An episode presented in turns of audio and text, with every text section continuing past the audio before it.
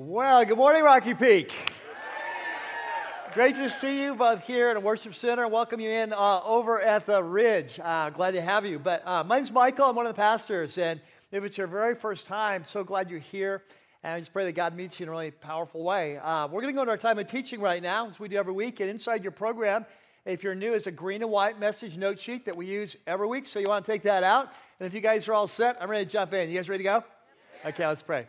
God, we're just excited to be here and to be pursuing you. We're just so thankful for who you are and who you are in our lives, uh, how you're working in amazing ways. And we're just here for the next step of the journey, both as a church and as followers of you individually. And, and so we pray that you'd work in a powerful way. I just pray that you'd give me words to say, words would flow, strengthen my voice. I pray for us, whether it's here uh, in the worship center over uh, in the ridge or later online people watching, you just, just meet us powerfully by your spirit. And we pray this in your name. Amen. Our story starts today uh, early in the morning, and uh, he's been up all night. He's tried to go to sleep, but it's just been a rough night, and he's been thinking about this trip for a long time. And during the night, as he's been up and, and having a hard time sleeping, turning over and over in his sleep, uh, his mind's gone back to his early days as a young man. And the day he made that fateful decision, I mean, Sure enough, his, his friends, his family had told him it was a wrong decision. And he knew at the time it was a huge risk. It was a, uh, it was a compromise. It would require a compromise, there's no question. But as he looked forward, he felt like the reward outweighed the risk. And so he made the step. But now he's down the line. And he never could have foreseen as a young man uh, all the unintended consequences of that decision. And so it's led him to this place. And frankly, he would do anything he could to go back in time and to rework that decision, to redo it, have a mulligan. But, um, but he knows it's not possible. And so as he's laid there during the night, he, he thinks this is the only shot. It's, it's a long shot, uh, but it's the only play he has left to try to redeem this life that he's made for himself.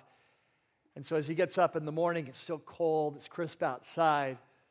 But he quietly sneaks out of his house so he doesn't wake his wife and kids.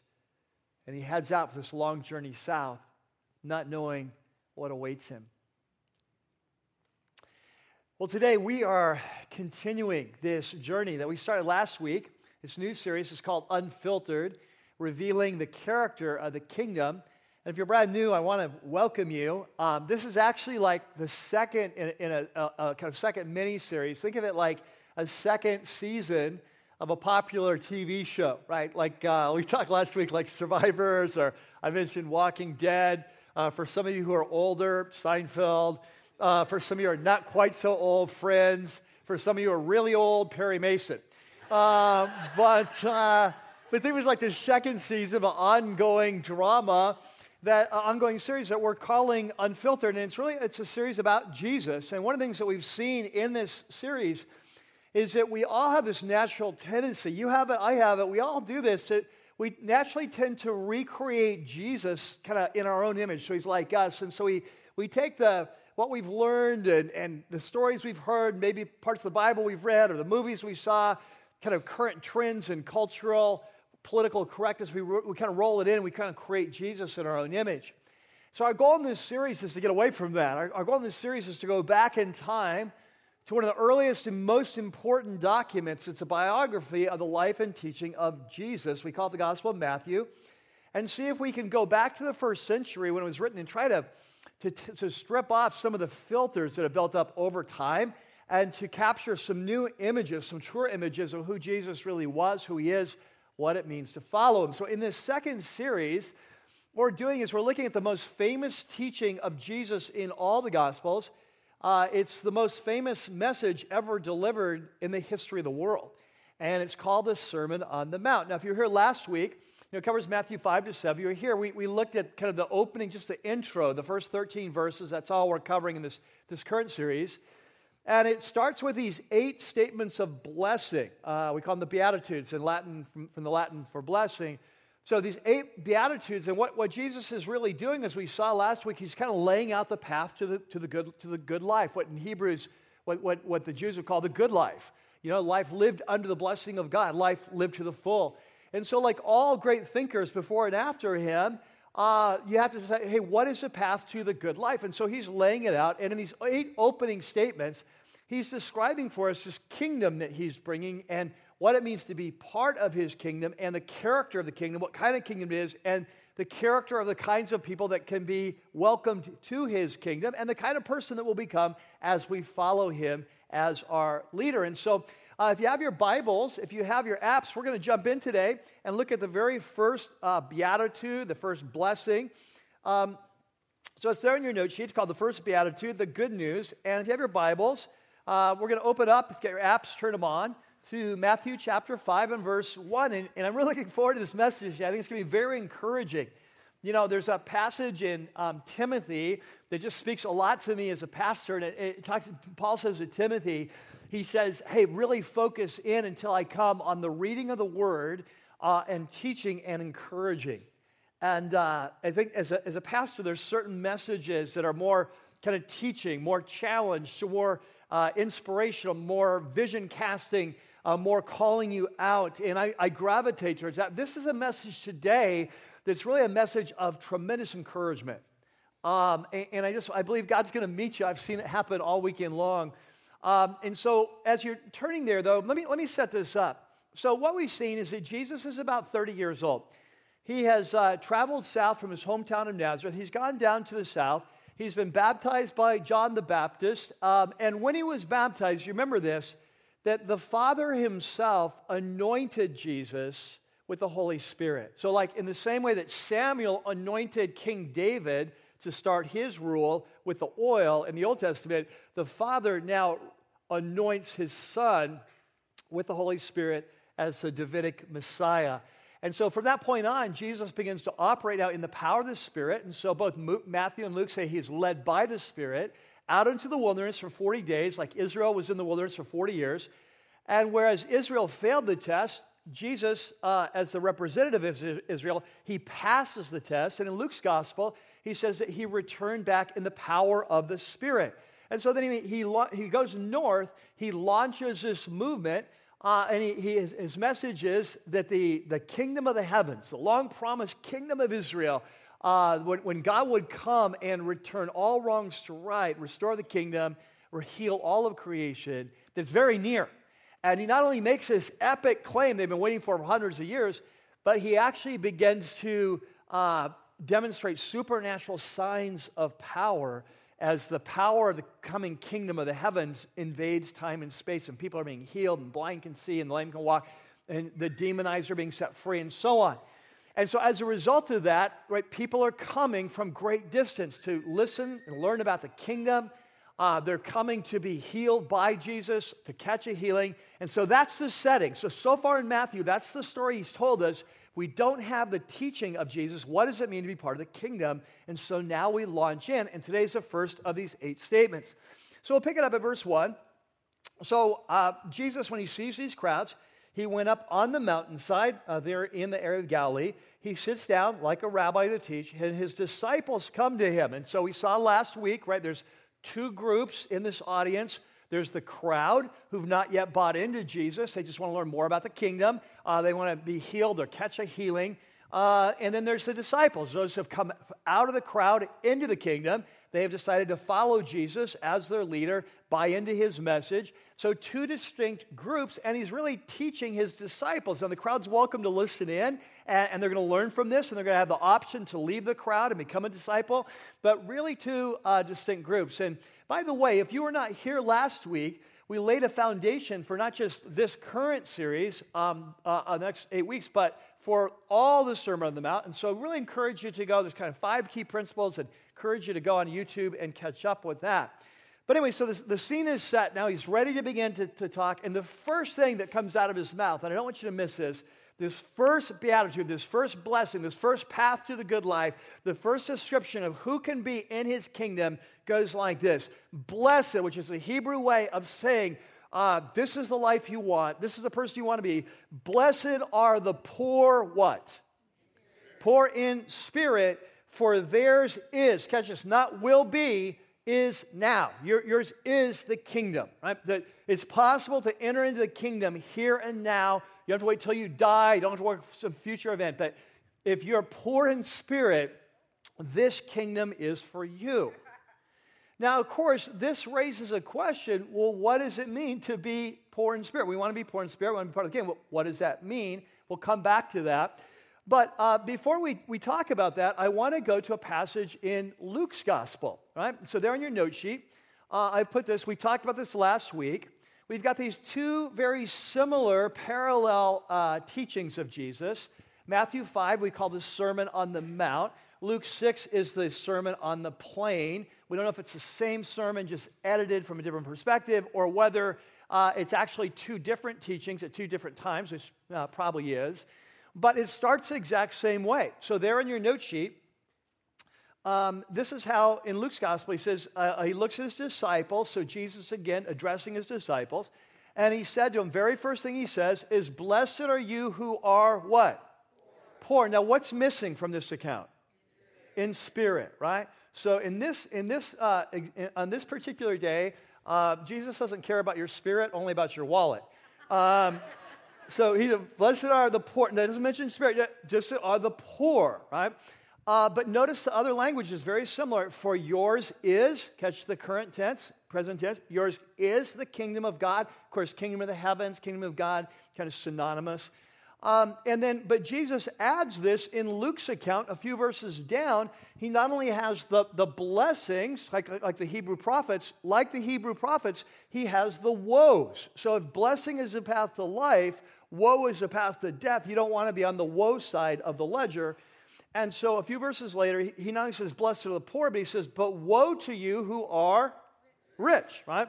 Uh, for you've already received your comfort. So the question is today, we're going to be addressing what does it mean to be poor in spirit? What does it mean to be poor? Because if we want to receive, be part of the kingdom, we have to be kind of in that group of people, right? We, we have to kind of be what Jesus would call the poor or the poor in spirit. Now, to get at that today, what I want to do is there in your note sheet is a section called the, uh, the first beatitude, two key principles. And so this first part of the message right now is going to be big picture uh, we need to go back in time. We need to, to look at these statements of Jesus through the eyes of a first century Jew and through the, uh, that, that's, uh, that kind of sees them through the eyes of the Old Testament scriptures and the story of Israel. Um, and so we need to go back in these, in these, first two principles and understand kind of what it would have felt like then. So the first time, the first part is going to be big picture principle. The first principle will deal more with bless, what is being blessed are the poor. The second one, what is being blessed are the poor in spirit. And then after we have that kind of theoretical base, we understand what he's saying, then we're going to get really practical for our lives, all right? And I'm going to ask two powerful questions. So let's jump in. So the, uh, the first principle goes like this. So when Jesus says, uh, you know, blessed are the poor, what's he getting at? And so I'm putting it like this The kingdom is good news for the poor. The kingdom is good news for the poor. Now, do you mean like poor in spirit? Like, well, maybe, but not really. I mean, really just poor. Right? Uh, one of the things that we're going to have to do today, if we're going to get at what Jesus is saying, is take off some filters. And especially for those of us who are longtime Christ followers, we're so used to reading this in a spiritual way, like Jesus just cares about the condition of our heart, doesn't care about our economics, that we kind of miss the obvious. But if you're a first century Jew, I want you to understand like how you would read this. Remember that it's impossible to understand the teaching of Jesus and if you separate it out from the, the narrative, the story of Israel that he's come to fulfill. Remember what we've learned in this series? Everything in Israel's history is leading up to Jesus. So he's coming to add the next chapters in this story. And so, what was the story of Israel? Well, the story of Israel is a story of bondage, it's a story of rebellion. Um, and throughout their history, uh, they had often become poor as a nation. Now, sometimes this was because of their own personal rebellion against God. Many times it was because of their national rebellion. Uh, like when they would rebel against God and then they would go as slaves in the exile into Babylon, right? So the story that the prophets are telling in the Old Testament is that their promise to Israel in the Old Testament that have gone into slavery, into bondage, is that one day God will come back to you and he will restore your land and he'll restore you. and he will turn all wrongs to right. And I know that you're poor now, but God sees you and he still loves you and he has a plan for the world, right? So, this is the part of the big picture story we're stepping into when we step into the teaching of Jesus. So, uh, to understand this first principle, um, we need to uh, go to a passage in Luke. Now, you don't need to turn there because I put it there on your note sheet. I'm going to tell the story and then we'll look at the key passage, right? So, so if you were to compare the story, uh, the, the Gospel of Luke to the Gospel of Matthew, you would see they're very similar at certain points. And they start off in a similar way. Jesus, you know, about 30 years old, goes south. He's baptized, anointed by the Spirit, by the Father, goes in the wilderness, te- uh, passes the test, comes back to the north, to the Galilee, in the power of the Spirit. We've talked about that. In Matthew's gospel, as you know, the way he tells the story is when Jesus came north, he went back to his hometown of Nazareth, but quickly moved to Capernaum on the Sea of Galilee, which became his base of operations. And he began to announce that the kingdom of the heavens is at hand. He began to travel all through the Galilee in the synagogues, sharing the message that the kingdom is at hand, the good news, right? That's Matthew's version.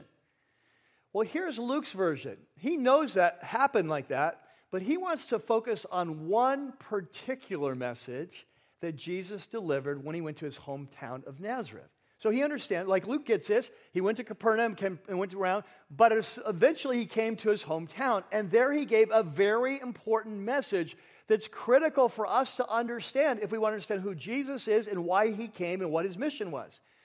And so in Luke's gospel, he goes straight from the temptation moving north and starts at Nazareth because it starts the whole story, you know? So here's what happens. So Jesus goes to Nazareth where he'd grown up. Now remember, Nazareth is very small, probably 200 to 500 people at most. Uh, at this point, when he comes to town, they've already heard rumors about Jesus. They've heard about his teaching, they've heard about his announcement, the kingdom of the heavens is at hand, and they've even heard rumors of his healings. And so they're pretty excited to have their hometown boy come back. And so when he comes back uh, on that Saturday, he's going to go to synagogue uh, like as he always does. And uh, when he's at the synagogue, the ruler of the synagogue is going to ask him to read this scripture, which is a high honor. All right? Now, this is where we're picking up the story. And so, there in your note sheet, let's see what happens. So, he went to Nazareth where he had been brought up, uh, and on the Sabbath day, so what, what's the Sabbath day? Yeah, Saturday. So, he's on Sabbath. He went into the synagogue and catches, as was his what? Just a quick sidebar here. Jesus was a good Jew. His whole life, he'd gone to synagogue every Saturday.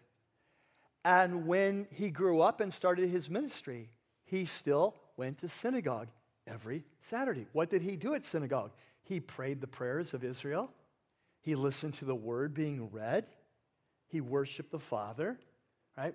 And so Luke says, hey, th- this is still going on. So he goes to synagogue, but he's asked to read the scripture. Every week, the ruler of the synagogue would, would ask someone, it was a high honor to read the Torah. And they would bring it out, you know, and that's why he's bringing it around the whole room. And it's a high honor to read the Torah. And so they hand him the scripture. And when they hand it, of course, they didn't have Bibles in that day, they had scrolls. And they hand him the scroll of Isaiah. Now, Isaiah has 66 chapters, it's one of the biggest scrolls but when they hand it to Jesus, it's interesting that he is going to unroll it until he gets to what we would call today chapter 61. Now, there's no, no verses, there's no chapters at this point, so you got to kind of know what you're doing to find what you're looking for.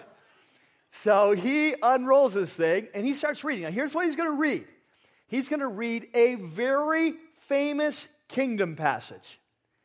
It's a passage about this mysterious character in Isaiah called the servant of Yahweh. There are four times in Isaiah the servant of Yahweh is described. The most important time, or most famous time, is in chapter 52 and 53, where it talks about the servant of Yahweh will be rejected by the people he is sent to, and he will die for the sins of the people. And so it's a very uh, important passage about when the servant of Yahweh comes, and what Isaiah prophesies is when the servant of Yahweh comes, the Spirit of Yahweh is going to be anointed. He's going to be anointed with the Spirit of Yahweh. And that he is going to bring the good news of the kingdom of restoration. the kingdom of the heavens, right? It's a very famous passage. So Jesus looks for that passage. And when he gets it, and remember, this is like hometown boy making headlines. Uh, he's home. Everyone's going to be really curious what he has to say. And so here's what happens. So, as was his custom, he goes to synagogue. So he stood up to read, and the scroll of the prophet Isaiah was handed, and unrolling it, he finds the place where it's written. This will be chapter 61. By the way, next week we're going to read Isaiah 61. Today we're just going to read Luke's excerpts. This is an excerpt, all right?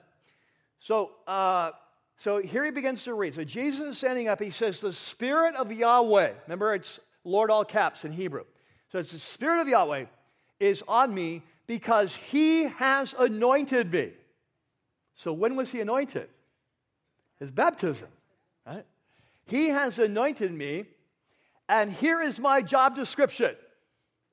Number one, to proclaim good news to the whom? The poor.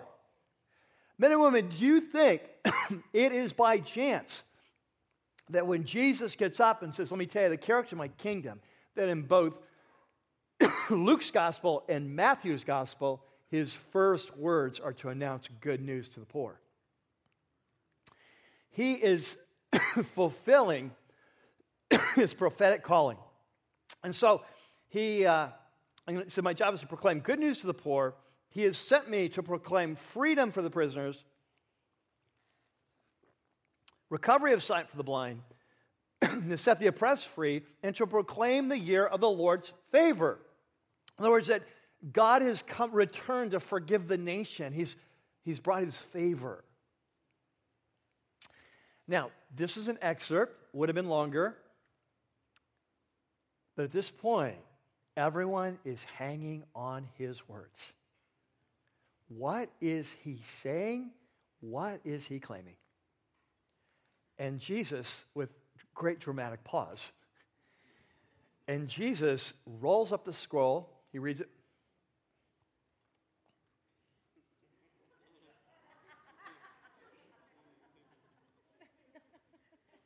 There was a lot to roll. He gives it back to the attendant without saying a word. He goes and sits down. Every eye is fastened. What is he going to say about this famous proclamation, this famous prophecy? And he says, The eyes of everyone in the synagogue were fastened on him. And he began by saying to them, Today, this scripture is fulfilled here and now in your hearing. Now, it's really interesting. Just a quick sidebar. That is a really odd way of saying, I'm the guy. Do you remember we talked about John the Baptist a couple weeks ago? And he said, Are you really the guy? And he quotes like Isaiah 35, the, tell him the lame like, Why didn't you just say yes? because this is code. Jesus is teaching in Nazareth. Nazareth is in Galilee. Who is the ruler of Galilee? Herod Antipas. Who did Herod Antipas just arrest? John the Baptist. Why did he arrest him? For high treason against the kingdom. Why? Because his message was the kingdom of the heavens is at hand. What is Jesus going around saying? The kingdom of the heavens is at hand. It's a very dangerous thing to say, I'm the guy. So, what you say is, you say it in a Jewish way. And you say, Today, this scripture has been fulfilled. That's what we call plausible deniability. hey, did you say you were the guy? I didn't say I was the guy. I said the scripture was fulfilled. All right.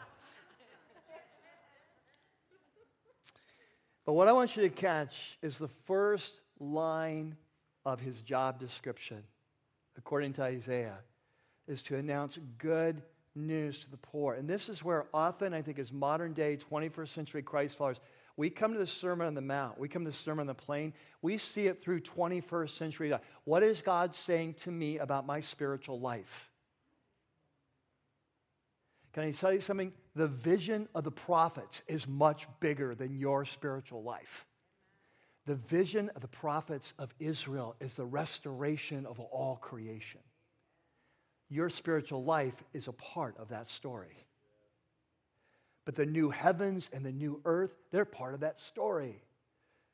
The mountains running with wine, that's part of the story.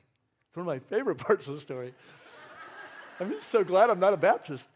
Uh, uh, uh, the story of Israel is that one day the God who created all heavens and earth and said it was good, the God who has watched the human race destroy this thing, the God that has watched human oppression run crazy. So wherever you go in the human race, the rich oppress the poor, that it's a in unjust society, it's an unjust world. It's an ugly world. And wherever you study and you pick a time in history and you study, you see the injustice, the ugliness, the oppression that is part of the story of the human race. And the vision of the prophets is one day God will become king. And when God becomes king, righteousness will prevail, peace will prevail, injustice will go away, the poor will be released. You see, this is the vision. Our vision is so small. Hey, Jesus saves me from my personal sin so I can go to heaven when I die. That is a small vision. No, God is going to restore all of creation, and you get to be a part of it. You see? And so when Jesus came and he says to the people, and I want you to picture on that hillside, thousands of people, most of whom are very poor. These are subsistence farmers. These are people paying heavy taxation to Rome. In the ancient world, there was no middle class. There's rich and there are poor, and the rich oppress the poor. And the prophets of Israel had called out the nation of Israel throughout their history, time and time again stop oppressing the poor. I love the poor. Amos, you sell, uh, your, your, you sell your brother for the price of a sandal. You sell him into slavery. You loan him money, and when he can't pay him back, you sell his kids. What's wrong with you? You don't care about the poor. I love people, and I love the poor, and stop oppressing the poor. And this is the message of the prophets. And the promise was when the kingdom of God would come, unjust rulers and the rich that oppress will be torn down, and righteousness would rule because God loves the poor. Now, just a quick sidebar here so we don't miss this. Just because someone's poor doesn't mean they're godly. Right? We've all known a lot of mean, bigoted, poor people. Right? We've all known people that hate God and are poor. When Jesus says the kingdom is for the poor, he's not saying that the poor somehow makes you more righteous than the rich. There's something that, but here's what he's saying in a culture, in a Jewish culture where the rich were seen as God's favorites, where the rich were seen as living under the blessing of God. He says, No, no, no. You rich that have made your money by ripping off the poor, woe to you. The kingdom is not for you. The kingdom is what I think Jesus called the righteous poor. And uh, this theme of the righteous poor runs all through the Old Testament. Those that, yes, they're poor, yes, they're oppressed, but they're looking to God for their salvation. They're calling out on Him. The promise of the prophets is one day God will respond and turn wrongs to right. So you see a couple examples there on your note sheet from the Old Testament. There's just a billion of these, but I chose a couple. Psalm 34 This poor man called, and Yahweh heard him. He saved him out of all his troubles. Or even a more impressive one, Psalm 22, which is a messianic psalm about the, the, the sufferings of the Messiah. But if you read all the way through it, it says what's going to happen as a result of his sufferings. And at the end, this is what it says the poor will eat and be satisfied. Those who seek Yahweh will praise him. And so, what I want you to catch the promise of the prophets is when the kingdom would come, wrong would be turned to right, and God would rescue the poor, those who trust in him, who love him but are oppressed. And so, Jesus is announcing the good news of the kingdom that God is breaking into human history, and you may be rejected by your culture because you're not rich, you're not famous, you're not influential. You may be uh, oppressed right now, but you are precious before the Lord. You see, blessed are the poor.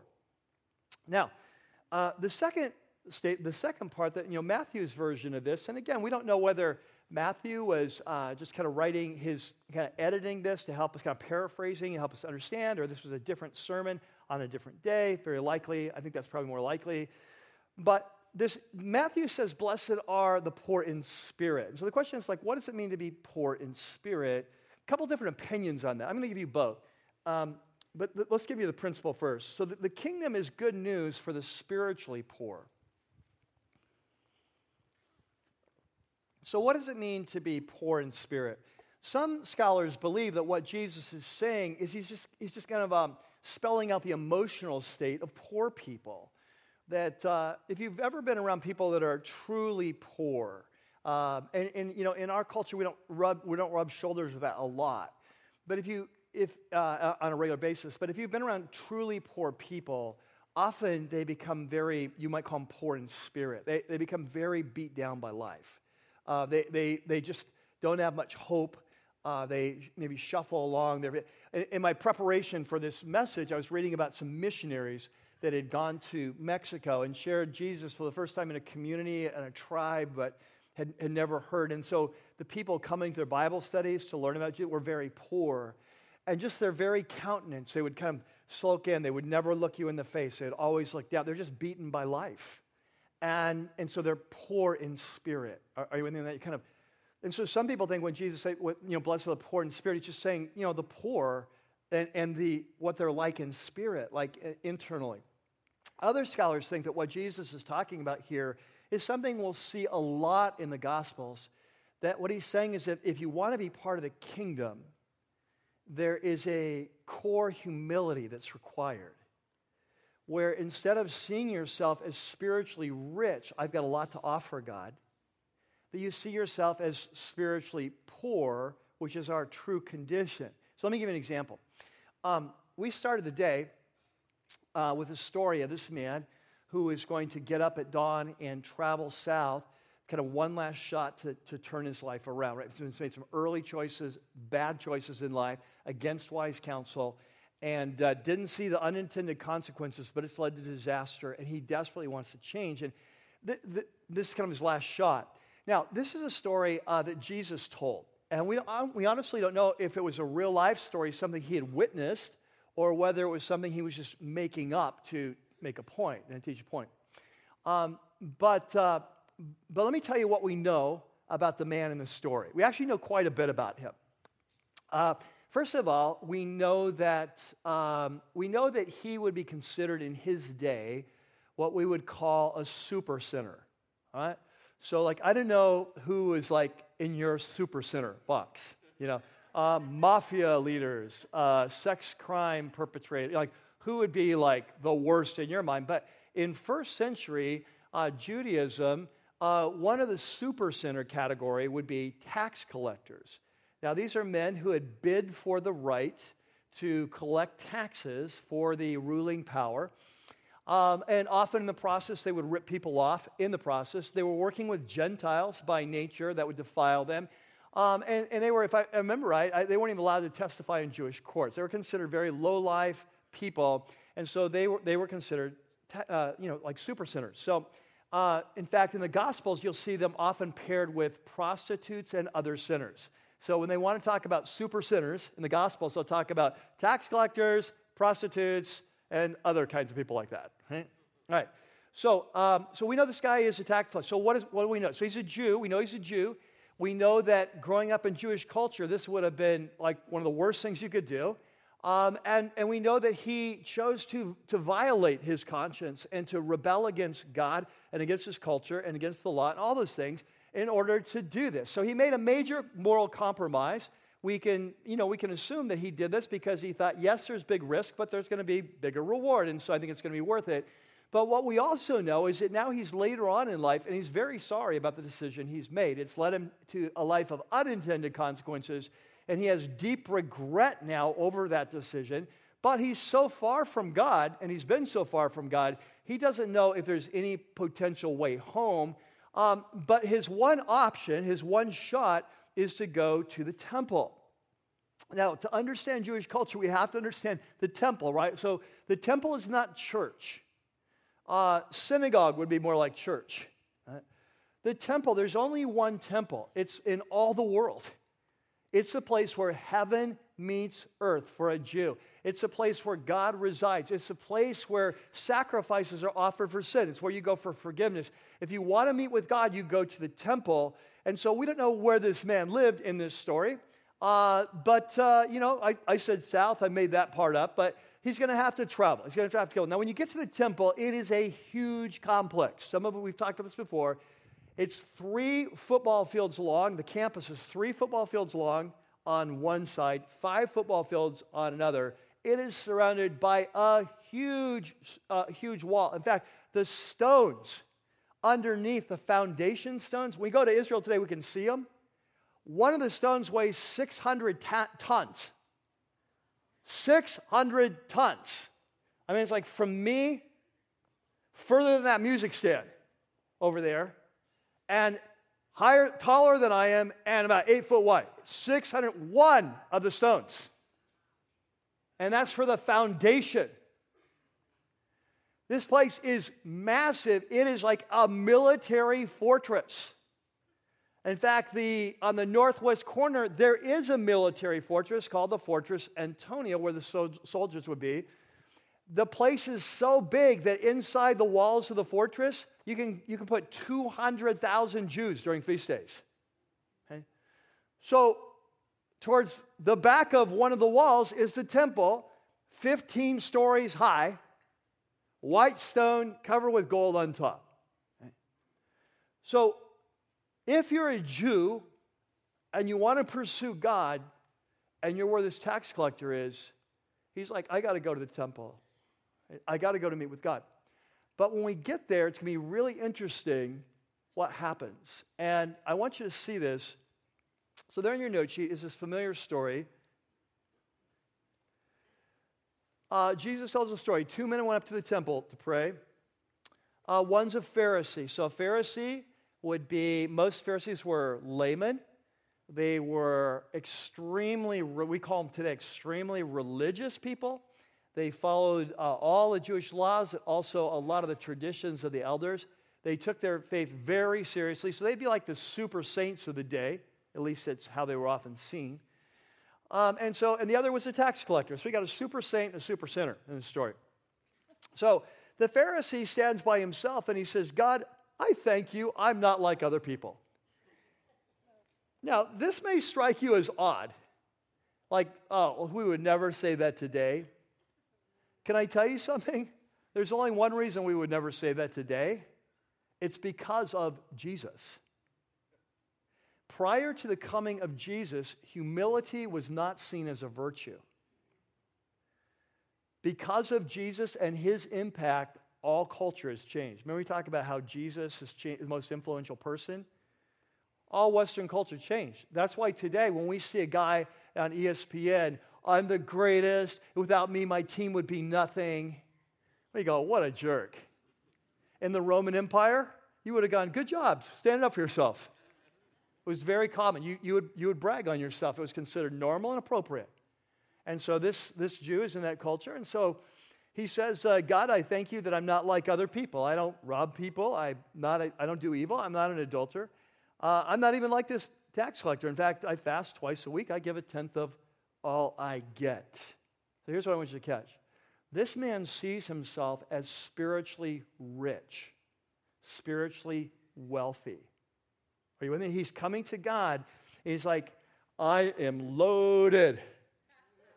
God, you and me, we got something going here. Uh, I'm loaded. I am doing what you told me. You're blessing me. Good to meet with you. Right? I'm loaded. I'm spiritually rich.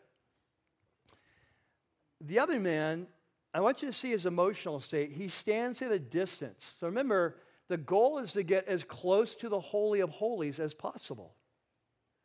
So If you're a Gentile, you can only stay out here in the Gentile, the courts. If you're a woman, you can only go here in the court of the women.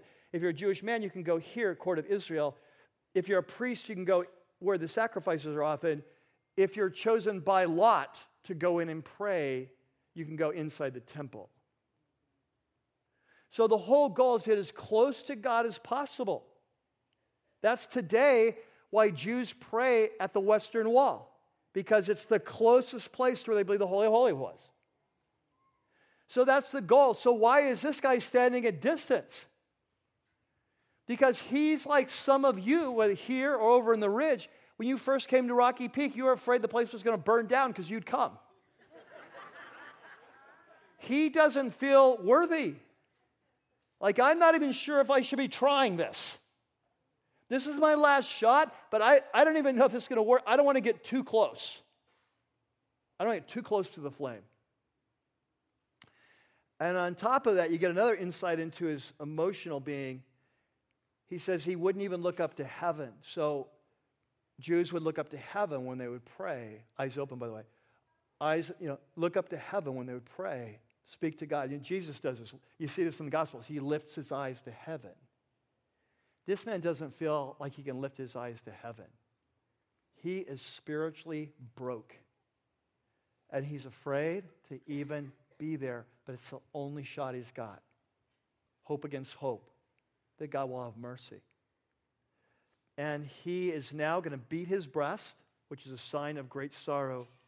And all he says is, God, have mercy on me, a sinner. Like he knows he has nothing to bring to the table. There is nothing that he is or nothing that he's done that would put a claim on God. He is spiritually broke, he is bankrupt. So, what he's doing is throwing himself on the mercy of the judge. But what's interesting is what Jesus says I tell you that this man, the one who is spiritually broke, rather than the other, went home justified. Two men there. One man went home right with God, received by God, part of the kingdom of God, and one didn't. The man who saw himself as spiritually rich didn't. The man who saw himself as spiritually poor did.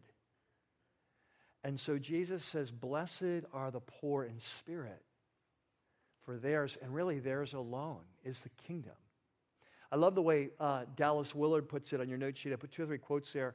Uh, blessed, this is his, his paraphrase of the first beatitude. Blessed are the spiritual zeros, the spiritually bankrupt, the deprived, the deficient, the spiritual beggars. Leon Morris, a great evangelical scholar, the poor in spirit, in this sense of this, in the sense of this beatitude, are those who recognize that they're completely and utterly destitute in the realm of spirit. They recognize their lack of spiritual resources and therefore their complete dependence on God. Think of that tax collector. Poor in spirit, next one, Craig Blomberg, one of my favorite uh, scholars. Poor in spirit as a virtue must refer to the acknowledgement of one's spiritual powerlessness and bankruptcy apart from Christ. And so, to this crowd that Jesus is speaking, that are largely made up of poor people, rejected by their culture, scraping by, taught that they're not blessed, taught that they don't have any value because they're poor. That Jesus says, the good news is that the kingdom has come for you. God sees you. Blessed are the poor who are trusting in God. And then he says, Blessed are the poor in spirit, those of you who feel like you don't have a lot to offer. You don't go to Jerusalem, do the sacrifice. You don't keep all the laws. You know you don't have a lot to offer. But you realize that. The good news is the kingdom is for you. Now, this raises in a couple questions for our life as we begin to apply this to our life. And, and so the first question goes like this The first question is How welcome do you feel? How welcome do you feel? In other words, that like if we were, you know, charting the course of this tax collector going to the the, the temple that day, and we asked, How welcome did he feel? I think we would all agree he didn't feel very welcome, right? He, he was hoping he'd be welcome. He was hoping against hope. He'd made this long journey, this was his only shot, but he is not feeling very confident. He is much like the prodigal son, remember, coming home, ready just to be a servant and just hoping that the father will take him back as a slave. And, and that's his hope. I just hope against hope that he'll at least let me be like a slave, right? It's the prodigal son. And the tax, he's, he's hoping against hope that God will not strike him dead. But he doesn't know what else to do. So as he walks in the temple that day and he walks through the court of the women, maybe he gets that far and he gets to the court of the men, he just stops. He's not going to go any further because he's not really sure he's welcomed here. He knows he has violated the law of God. He knows he's been rebellious. He knows he's against uncountable. He knows he ripped people off. He knows he has hurt people and torn families apart. And he knows his life has been a mess. And so he comes, but he's just coming. He's afraid. He's afraid to come in the presence of God because he's afraid that though this is his only hope, he's going to be rejected and condemned and judged. And so the question I have for you is when you come into the temple of God, when you come into the presence of God, how welcome do you feel? And here's the thing is I, I believe that even if you're here as a follower of Jesus today, even if you've made that commitment to Jesus, that my observation is that many times we don't feel welcome. That in many ways we often come very tentatively into the presence of God, whether it's into a church, whether it's into a life group, it's time alone with God, whatever, into worship. We come tentatively because we're not sure, like the tax gatherer, we're going to be welcomed. And there can be a couple of reasons for this, and I want to like lay them out. One is because we feel poor. And I'm talking poor in spirit, I'm talking about poor. Sometimes this can be a literal economic issue. Like for some of you, you're not really happy the way your life has gone. You, you, you have a dead end job, you don't make much money. Maybe you grew up in a family that was wealthy, I don't know. But for whatever reason, you feel like a failure. You feel like a loser. And a lot of us carry this. We go to our life group. We're afraid of that first night when someone says, What do you do? And we don't want to tell them what we do. We're kind of ashamed of what we do. And we would never invite anyone to our home or our apartment because we don't want them to see what part of town we live in. And so we go through life because of our economics feeling unworthy. And it's, it's carried over even to our spiritual life. Sometimes it's a different kind of poverty. Sometimes it's a poverty that for some of you, you grew up in a home, your parents did not love you. And they told you that. And they told you you would, they said mean and hurtful and abusive things that wounded you deeply. And it's resulted in your whole life feeling like you don't measure up. There's some of you here, if I were to ask you, do you ever feel that you've been deeply loved and treasured by another human being? Then it might move you to tears as you say, No. I've been looking for that my whole life. And so we go through life trying to achieve. But for some of us in the room, we'd say, I'm not the brightest. I, I, I struggled in school. I'm not very bright. I've not been successful. I'm not that good looking. My life hasn't worked out. And so what happens is you've gone through life and your view of yourself is you are poor and therefore you are unworthy. And be, the reality is, is because we live in a culture like every culture throughout time that values people who are rich, powerful, influential, bright, and attractive that you've gone through your life feeling like you don't count. And so the reality is, when you come and you listen to Jesus teach, deep inside of you, you have a hard time receiving it because you see yourself as poor and you're not valued. No one's ever valued you.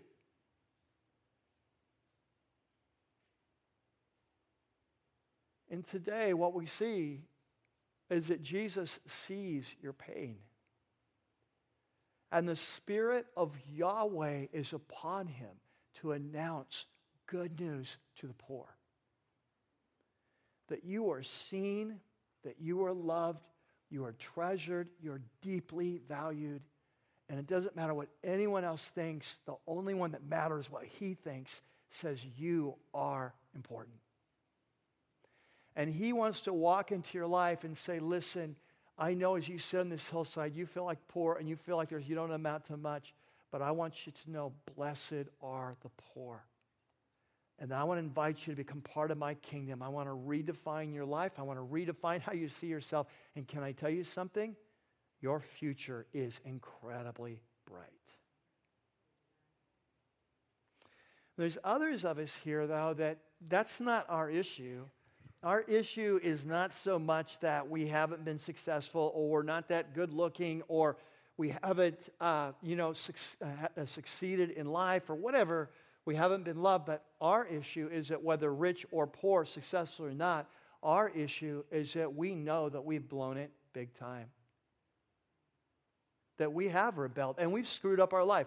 We relate to the tax collector. We look back over our life, a series, whether your life is long or short, we look back over the decisions we've made, the people we've hurt, the betrayals that we've portrayed, the babies that we've aborted, the sexual sins that we've committed, the fraud that we've done to get ahead, the cheating, the lying, the unfaithfulness, whatever it is. And we, we, we know that's the truth about ourselves.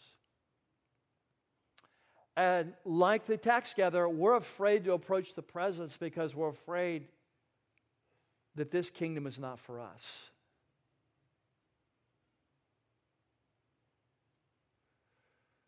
You know, there's some of us here in this room that you come to Rocky Peak, you may have even at one time prayed to receive Jesus in your life.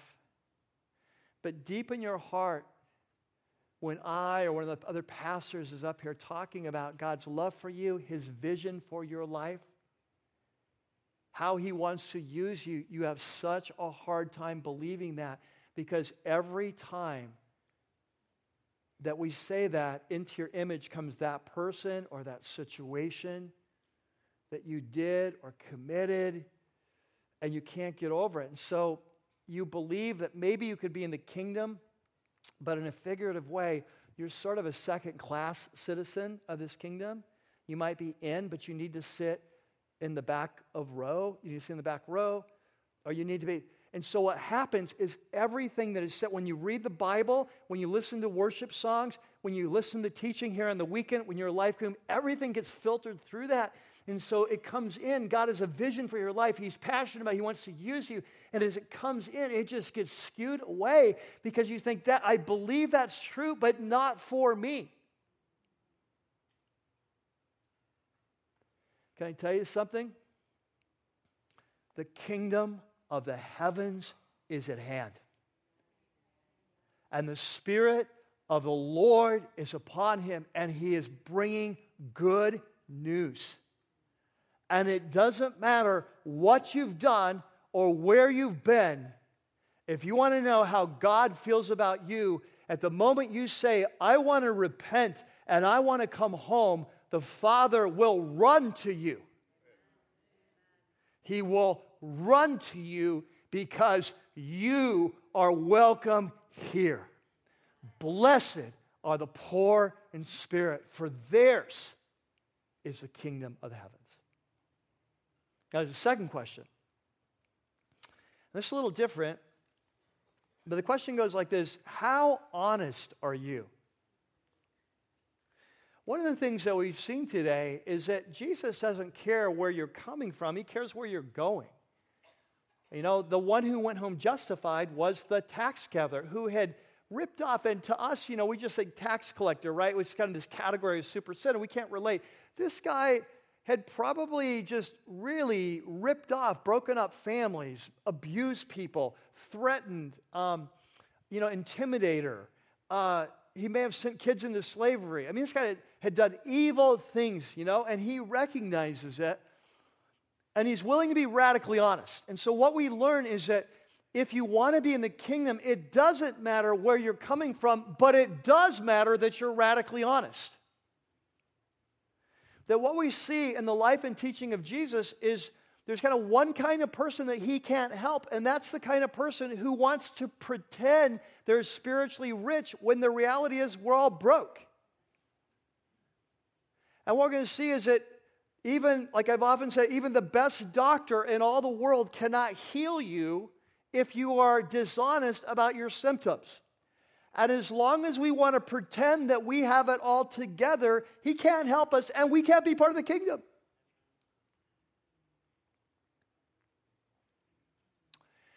And this is so important because like often in the Christian community, we can be the worst at this.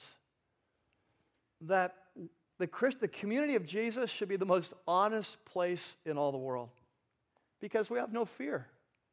We've got a God that says, Blessed are the poor in spirit. But the reality is, often we operate more like Pharisees. I think sometimes we do this because it's really a pride issue, like it was for the Pharisees, that, you know, they were all look good on the outside, but remember what Jesus said later on you Pharisees clean the outside of the cup, but you don't clean the inside. And so that they, they were willing to stand on their outward record, but inside they're full of greed and pride and arrogance and narcissism. We're going to see it through, you know, so Jesus, you're not willing to face the truth about yourself. And because of that, you can't be in the kingdom. You can't be a part of this thing. Like, I can't help you if you're not willing to be honest. And so sometimes in Christian circles, it's because of pride. But here's a bigger thing I think often it's because of fear. That we really are like that tax collector. We're afraid to approach the presence, we're afraid to get close, we're afraid to lift our head to heaven because deep inside, if we admit the truth about ourselves, our motives, our true values, our real emotions, our real thoughts, what we've really done. We're afraid that if we admit that, and this is often, I think, at a subconscious level, we're afraid that if we admit that, that God Himself will not accept us. And so what happens is we hide from ourselves and we hide from God. But the end result is we never experience the power of the kingdom. And so, our vision here at Rocky Peak is to build a place that's incredibly safe, to be real, to be honest, to be vulnerable, to tell the truth under the banner of the lordship of King Jesus. It doesn't do any good to tell the truth if you're not going to repent, right? We have to come under his leadership. But our vision is to create a place where it's safe to say, you know what? I do have an anger issue. I've been telling my wife for 15 years I don't, that's just her fault. And the reality is, it's not her fault, it's everywhere I go. I've got an anger problem. I need to stop, stop pretending we're so close with Jesus and I love Jesus and lying about the truth of myself. I got to stop lying that I don't have a porn issue and pretending it's not that big a deal. I've got to start admitting that I've got a problem. I've got an addiction, and it's messing with my life. We've got to start facing the fact you know what? I don't have a passion for God. I go to church, I go through the motions, but I don't have a passion for God. And I've been afraid to admit that because I don't know what to do about that. Can I tell you, the first step to getting a passion for God is admitting you don't have one. As long as you want to pretend that you're okay, guess what? You're never going to grow. If your marriage is screwed up, the first thing you have to do is to say, We got a problem and we don't know how to fix it. As long as you're going to pretend it's okay, it will never get better. Are you with me? And we are so afraid. We're afraid to go before Jesus with the ugliest parts of who we are. And the sorrowful thing about that is if we would, we would go away justified. Because the king is in the house. the king is in the house. And the Spirit of Yahweh is upon him to announce good news to the poor. So he said, I didn't come to call the righteous, I came to call sinners. And so if you want to be in the kingdom, you have to face the truth that you're a sinner. Something is desperately wrong. And when we do that, the power of the kingdom of the heavens can begin to be released in our lives. Amen? Amen. And that is good news. Let's pray. Father, we are so thankful and excited for these, these words of yours, these words of your Son. Blessed are the poor. Blessed are the poor in spirit. Thank you that your vision for our lives is so much bigger than just individual salvation, but it's, it's the recreation of all things. And thank you that you call us to be part of that, to play a part of that, and to play important roles. But we know the first step, God, is for us just to be radically honest so you can change us so we, in turn, can go out and be that light of the world. And so, Lord, as we come to worship you, as we bring you our tithes, our gifts, our offerings, would you meet us now in the power of your Spirit and speak these things to our lives? Blessed are the poor in spirit, for theirs and theirs alone is the kingdom. We pray this in your name. Amen. Blessed are the spiritual zeros. Amen. Blessed are the spiritually bankrupt.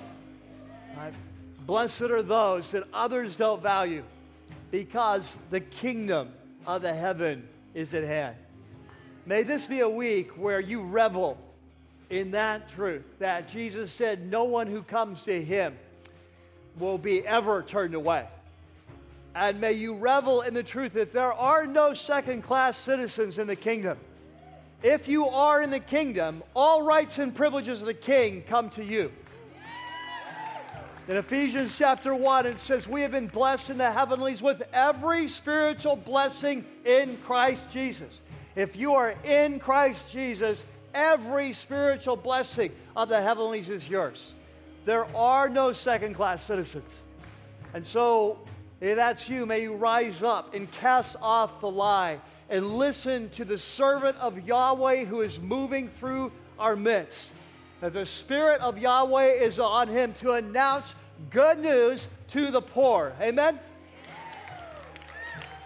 So I hope you can be with us next week as we continue this journey, as we go on to the second countercultural statement of Jesus. Blessed are those who mourn. Really? I don't want to sign up for that. So we'll see what he says next week. Until next week, may you revel in the grace of God as you see the Father running to you to embrace you and welcome you home uh, every day. And on the side of our auditoriums, both of them, we have uh, people, teams there to pray for you if you need prayer about anything. So until next week, may the Lord be with you. I'll see you then. God bless.